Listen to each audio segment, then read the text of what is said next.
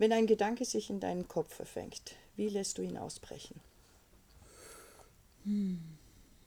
Ich schnaube. Gibt es beim Dichten bzw. beim Schreiben ein Wort überzähliges? Immer. Es sind immer zu viele Wörter. Poesie, wie still oder laut ist die für dich?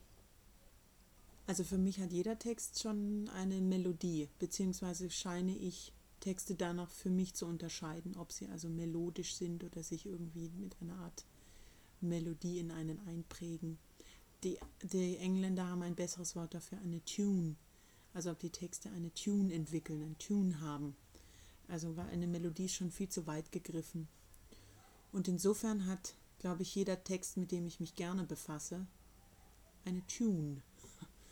Ähm, insofern ist, äh, denn Tunes wollen gehört werden, insofern hat äh, jede, jedes Gedicht wohl einen, einen gewissen Lärmpegel. Ja.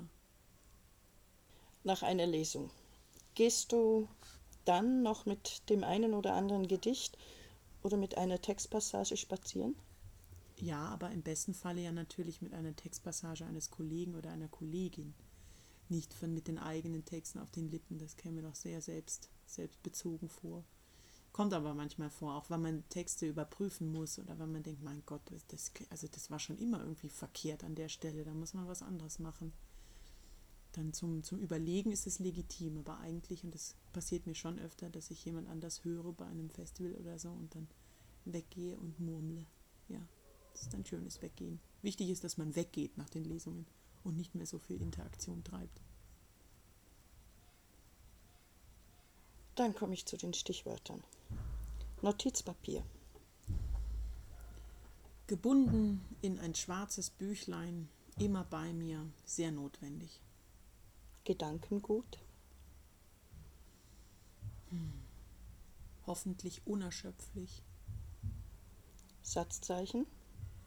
Leider notwendig, völlig unerlernbar, wie sie ihre eigenen Regeln in ihrer kleinen Provinzgrammatik aufstellen. Interpretation. Note 6. Ein lustiges Erlebnis. Eine Schülerin kam auf mich zu und hat gesagt, ich, sie hätte einen Text von mir ähm, bezogen auf eine Transplantation interpretiert und der Lehrer hätte ihr eine 6 gegeben, was ich denn davon hielte. Und dann habe ich ihr zugestimmt, dass der Lehrer ein Idiot war. Denn da geht es wirklich um eine Transplantation. Schreibtisch. Mein Schoß, da wo der Laptop drauf passt. Im Moment nomadisch.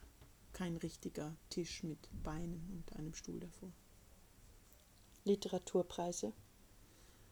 Hilfreich, attraktiv, völlig undemokratisch, von daher auch absolut, ja, hm, Glücksfaktoren. Geniestreich. Mhm. Ich glaube, schon erledigt, schon gemacht. Und danach muss man erstmal wieder Mut finden zu schreiben, weil eigentlich alles dagegen abfällt. Tja. Fanpost. Grausig manchmal, manchmal ganz spannend, manchmal so, dass man sich zurückverlieben möchte.